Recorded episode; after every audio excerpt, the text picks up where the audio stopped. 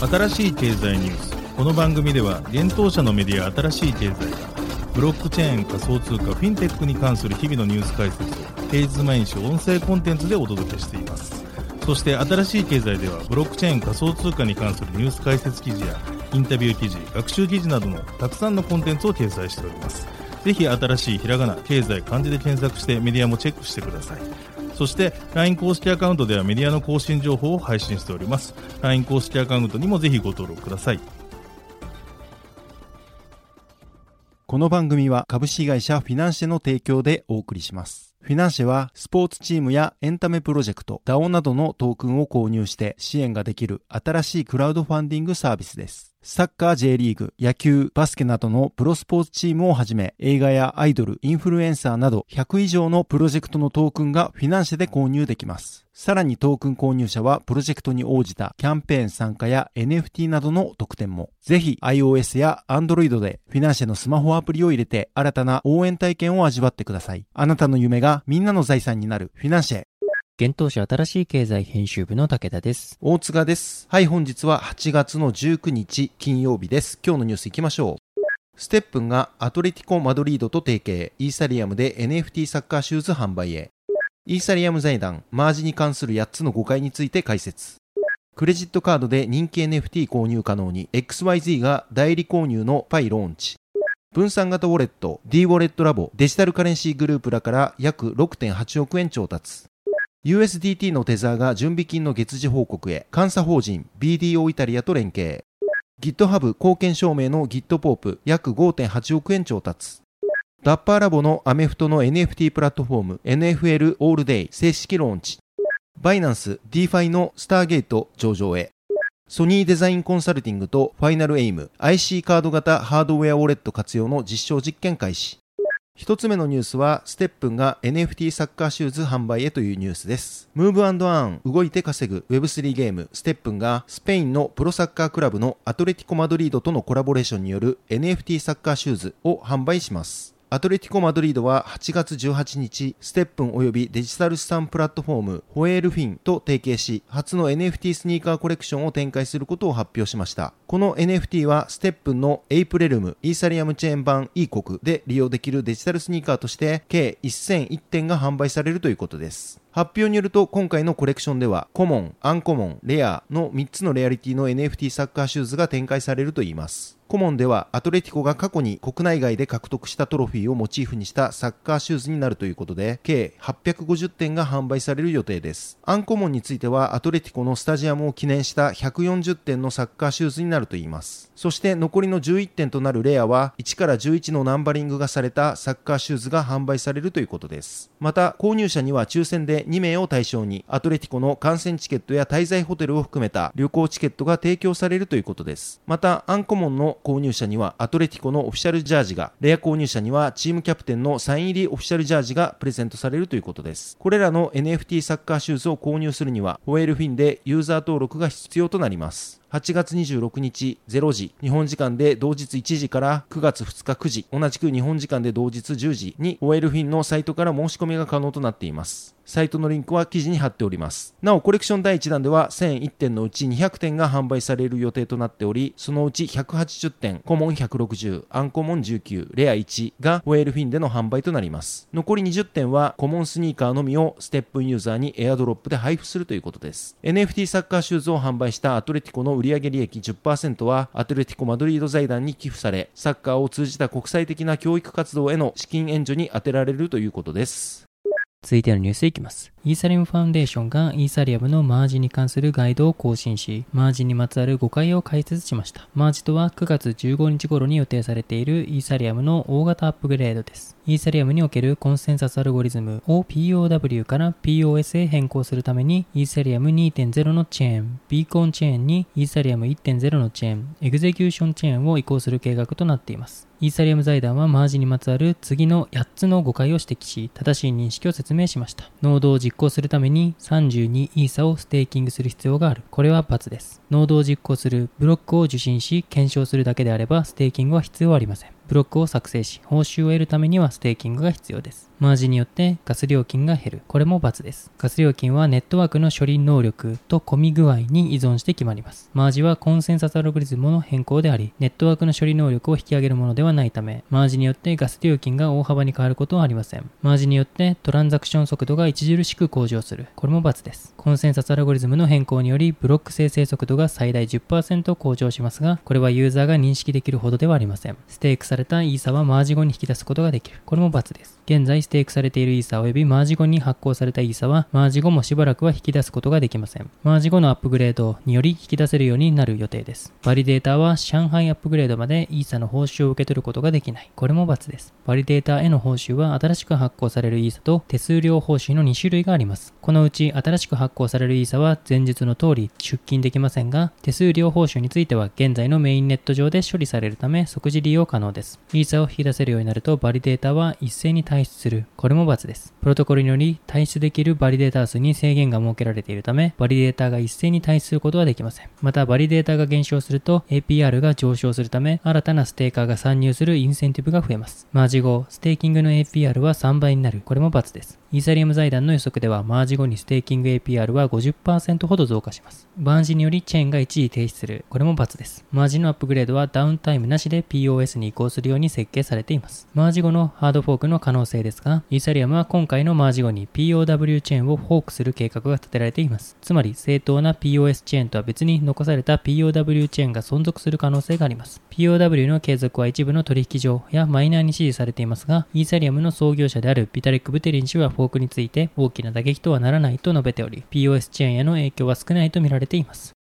続いてのニュースいきます。株式会社 XYZ が OpenC で人気の NFT コレクションをクレジットカードで購入できるサービス Pi のローンチを8月16日に発表したというニュースです。XYZ は2020年に宮本拓司が創業した企業です。Pi は OpenC で取引されている NFT をユーザーの代わりに購入し、ユーザーはクレジットカード決済で NFT を取得できるサービスです。そして Pi が現在対応している NFT コレクションはポタトッツ、ムーンバーズ、クローン X、高橋村上、あずき、ステップンシューボックシーズ、クールキャッツ NFT、村上フラワーアーツオフィシャル、 CryptoNinja Partners、 Neo Tokyo Punks NFT、新星ギャルバース、ノットアホテルメンバーシップなどとなっています。なお、ユーザーのサービス手数料について、同社の FAQ にて、サービス手数料、送付手数料などすべての費用を含めた金額で表示しております。販売している NFT の通貨が常に変動しているため、一律何パーセントは言えませんが、多くの場合手数料は5から15%の間になりますと説明されています。また、ユーザーが利用可能なクレジットカードブランドは現在のところ、Visa、マスターカード、アメリカンエクスプレスとなっています。また、ユーザーが NFT を取得する場合の合計金額、税込みの内訳は、日本円で換算した仮想通貨の価格、送付手数料、ガス代、サービス手数料となっているようです。新しい経済編集部は、XYZ 代表取締役 CEO の宮本拓司へ取材を行いました。パイにおいてユーザーが NFT を取得するまでのトランザクションの流れについて説明していただけますでしょうか。まず、ユーザーは欲しい NFT をパイのコレクションページから探します。欲しい NFT が見つかったら、購入依頼ページにユーザーのウォレットアドレス、メールアドレス、クレジットカード情報を入力し、当社に対して NFT の購入リクエストを送ります。ユーザーからの購入リクエストが届き次第、当社はバックエンド側で OpenC の API、SDK を用いて自社ウォレットで NFT の購入を行います。これにより C ポートのプロトコル上での取引になるため、安全に NFT の交換を行うことができます。買い付けが完了したら、即時に自社ウォレットから購入者のウォレットアドレスに該当の NFT をお送りします。この一連のフローをシステムで自動化して処理しています。NFT にどのような可能性を見出しているのでしょうか ?NFT は所有するとウォレットに入ります。ウォレットアドレスさえ分かれば誰でも参照することができるため、保有している NFT がその人の自己表現になります。私の周りでも NFT を購入したいという人はたくさんいましたが、ステップが多い、準備に時間もかかるなど、ハードルが高く諦めていました。そこでまずは私の身の回りの人でも簡単に使えて、そしてより多くの人が NFT を購入できる仕組みを作りたいと思い、Pi を開発しました。多様な人たちがどのような NFT を好んで購入し、自分のアイデンティティを表現するのか、そこに可能性を感じています。そしてコミュニティとしての面白さも NFT に感じます。今回 Pi のリリースのツイートにたくさんの反響をいただきました。つぶやいてくださった多くの方々は様々なプロジェクトのコミュニティに属していて、コミュニティとして楽しんでいるホルダーの方々を改めて実感しました。また、機能とデザインが合わさったプロジェクトも最近だと増えており、まだ想像していない NFT の価値、可能性はあると思っています。XYG 社の今後の展望や戦略について説明していただけますか？今回は NFT の購入の難しさを説いたプロダクトですが、さらに広げて Web3 における世界中の多くの人たちが抱える課題を解くプロダクトも開発中です。ただし、弊社では NFT や Web3 の領域に限らず、新しい可能性をより多くの人に届く形で価値提供していきたいと思っています。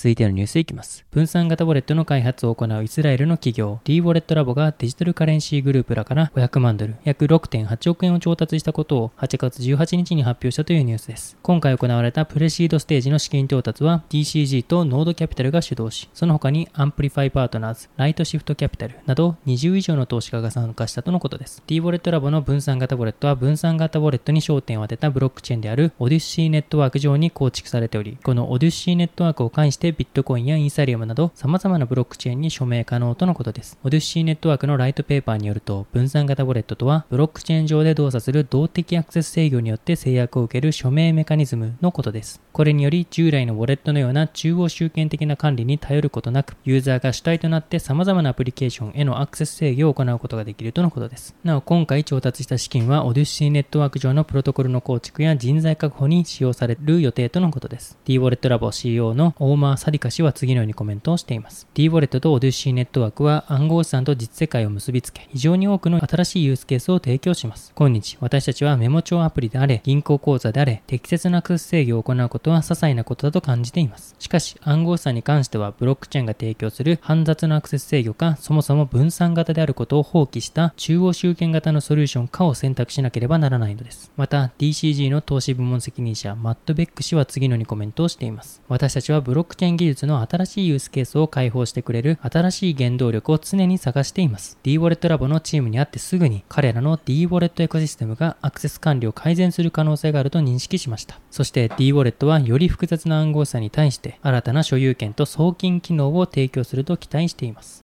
続いてのニュースいきます。アメリカドルステーブルコインテザー USDT を発行するテザーホールディングスが8月18日に大手監査法人 BDO のイタリア法人 BDO イタリアを資産準備の保証人に任命し年内に四半期ではなく月ごとに報告書を公開することを目指していることを発表しました。ステーブルコインは1対1の米ドルペックなど一定の価値を保つように設計された暗号資産の一種です。異なる暗号資産間や通常の現金への資金移動に広く利用されています。テザーホールディングスは流通するテザーの価値と同等かそれ以上のドル建て準備金を保有することでその価値を維持していると説明しています。これらの準備金は今年5月にステーブルコインテラ USD の崩壊を受けて暗号資産市場が急落した後、長い間精査の対象となっており課題がより顕在化していきました。イギリス領バージン諸島の会社が運営するテザーホールディングスは会計事務所がその準備金の規模を証明する報告書を公表しています。今年3月31日時点の準備金の総額は824億ドルで、そのうちアメリカ国債が390億ドル、コマーシャルペーパーが200億ドルとなっています。直近の2つの報告書は、ケーマン諸島の会社である MHA ケーマンによるものです。それ以前は別のケーマン諸島の会社、ムーアケーマンを利用していました。BDO イタリアは、イタリア拠点の監査法人で、BDO インターナショナルの独立したメンバーファームです。テザー社の経営陣には少なくとも2名のイタリア人幹部が含まれています。同社の最高技術責任者のパオロ・アルドイノ氏は、ロイターに対し、ほとんどのチームメンバーはヨーロッパと大部分の準備金が保管されているバハマに拠点を置いていると語りました。テザーはリリースで7月に BDO イタリアとの協力を開始したと伝えており、さらに両者の関係は完全な監査に向けた会社の次のステップであると説明を使い加えています。また、アルドイノ氏は私たちのコミュニティはより大きなものを求めているように感じ、私たちが使っている監査法人を改善するよう時間をかけて求めてきました。と伝えています。さらに、アルドイノ氏はテザーが保有するコマーシャルペーパーを今年7月1日の84億ドルから8月末までに2億ドルに減らすと説明しましたが、同氏はこれらの資金が代わりにどの資産に移動したかについて明言しませんでした。続いてのニュースいきます。GitPop がシードラウンドにて428万ドルの資金調達を完了したことを8月18日に発表したというニュースです。GitPop はコミュニティやイベントの参加者に対して参加証明として NFT を配布する POP という仕組みを GitHub 上に適用するサービスです。GitHub での貢献に対して証明バッジを発行することにより、レポジトリ所有者はコントリビューターを適切に認識することができるようになり、コントリビューターは報酬を得ることができるようになります。今回の資金調達はインフレーションとベルタスキャピタルが主導し、その他にアバランチベンチャーキャピタル、ピタルプロトコルラボ、ポープなどが参加したとのことです。GitPop の CEO、コーファックス・セルビー氏は次のようにコメントをしています。 POAPはあなたが行ったことの記念品としての役割を果たすだけでなく、ソーシャルアプリケーションやプロフェッショナルアプリケーションの活発なエコシステムへのゲートウェイでもあります。人々の現在のオンラインでの評価は非常に限定的ですが、Web3 においてはより深く、ニュアンスを含んだオンライン評価が必要とされています。私たちは POAPの能力を進歩させることによってこれを促進することを目指しています。今回調達した資金はチーム及びプロジェクトの拡大に充てられるとのことです。今後はプロフェッショナルな貢献と成果を記念するための主要な手段となることを目標に、オープンソースソフトウェアの枠を超えて、あらゆるプロジェクトや組織が利用できる統一プラットフォームとして GitPOAP を展開していく予定とのことです。続いてのニュースいきます。ブロックチェーン開発企業ダッパーラボが人気 NFT プラットフォーム NBA トップショットのアメリカプロアメフトリーグ NFL 版 NFL All Day を正式にローンチしたことを8月18日に発表したというニュースです。NFL All Day は NFL のプレイハイライトを NFT コレクションとして購入、所有、取引できる NFT プラットフォームです。この NFT コレクションは NFL から公式にライセンスが付与された限定版のビデオハイライトとなっています。なお、ダッパーラボは昨年12月に NFL と提携し、今年2月に NFL All Day のベータ版をローンチしていました。NFL のコンシューマープロダクト担当及びシニアバイスプレジデントであるジョール・ギエロ氏は今回の正式ローンチについて、昨年の NFL All Day のベータ版では NFL のプレイハイライト NFT を集め始めたアーリーアダプターが急増しました。正式ローンチではアスリートアンバサダーにパトリック・マホームズを迎え、ユーザー数を大幅に増やす予定ですと発表しています。パトリック・マホームズは NFL チームカンザスシティチーフスのクォーターバックを務める選手です。パトリック・マホームズ選手は2022年 NFL シーズンにおいて NFL オールデイの顔として製品内の機能やイベントなどを通じ、このプラットフォームのファンエンゲージメントを促進する役割を担っていくとのことです。NFL オールデイシリーズ初の一般向けパックドロップはヘッドライナーズと名付けられ、デリック・ヘンリー、ジャレン・ラムジー、トレバー・ローレンス、ザック・ウィルソン、デレク・カー、ジョナサン・テイラーのプレーが登場するとのことです。ヘッドライナーズのドロップは19日午後2時東部標準時より行われる予定とのことです。続いてのニュースいきます。大手暗号資産取引所バイナンスが暗号資産スターゲートの上場を8月19日に発表したというニュースです。STG は同取引所のイノベーションゾーンにて8月19日9時世界協定時より取引が開始される予定とのことです。取引ペアについてはスターゲート BTC、スターゲート BUSD、スターゲート USDT がサポートされるとのことです。また取引準備のためにすでにスターゲートの入金は開始されています。出金については取引開始と同時刻から開始される予定とのことです。なお、イノベーションーションゾーンとは他のトークンよりも高いボラティリティと高いリスクをもたらす可能性が高いトークンの取引を提供するサービスです。スターゲートは複数のブロックチェーン間で資金の移動を可能にするクロスチェーンブリッジ DeFi プロジェクトスターゲートファイナンスのネイティブ及びガバナンストークンです。スターゲートは現在暗号資産取引所である FTX やコインベース、MEXC、ゲート、ポロニ X などの暗号資産取引所のほか、ユニスワップ V3 やパンケーキスワップ V2、スシスワップなどの分散型取引所など多くの取引所で取り扱われています。なお現在のスターゲートの時価総額は約88.9億円となっています。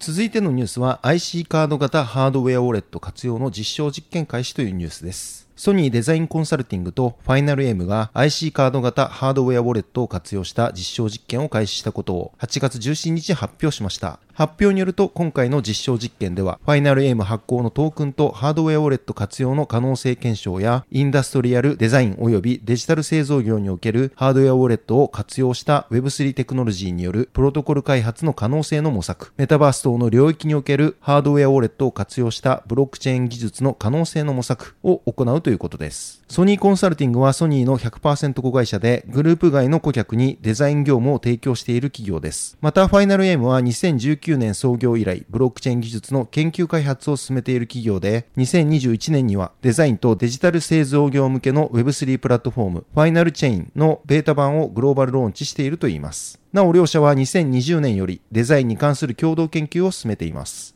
また、ソニーコンピューターサイエンス研究所では IC カード、ハードウェア関連技術と相互認証、暗号通信技術を含むハードウェアウォレット技術を開発しているということです。ソニーの非接触型の IC カード技術、フェリカの知見をもとに決済用途だけでなく個人情報管理などの幅広い用途に利用するべく開発を行っているということです。そのため今回の実証実験ではソニーデザインコンサルティングが IC カード型ハードウェアウォレットを提供します。また、ファイナル M はファイナルチェーンを活用したトークンの発行及びプラットフォームを実証実験に提供するということです。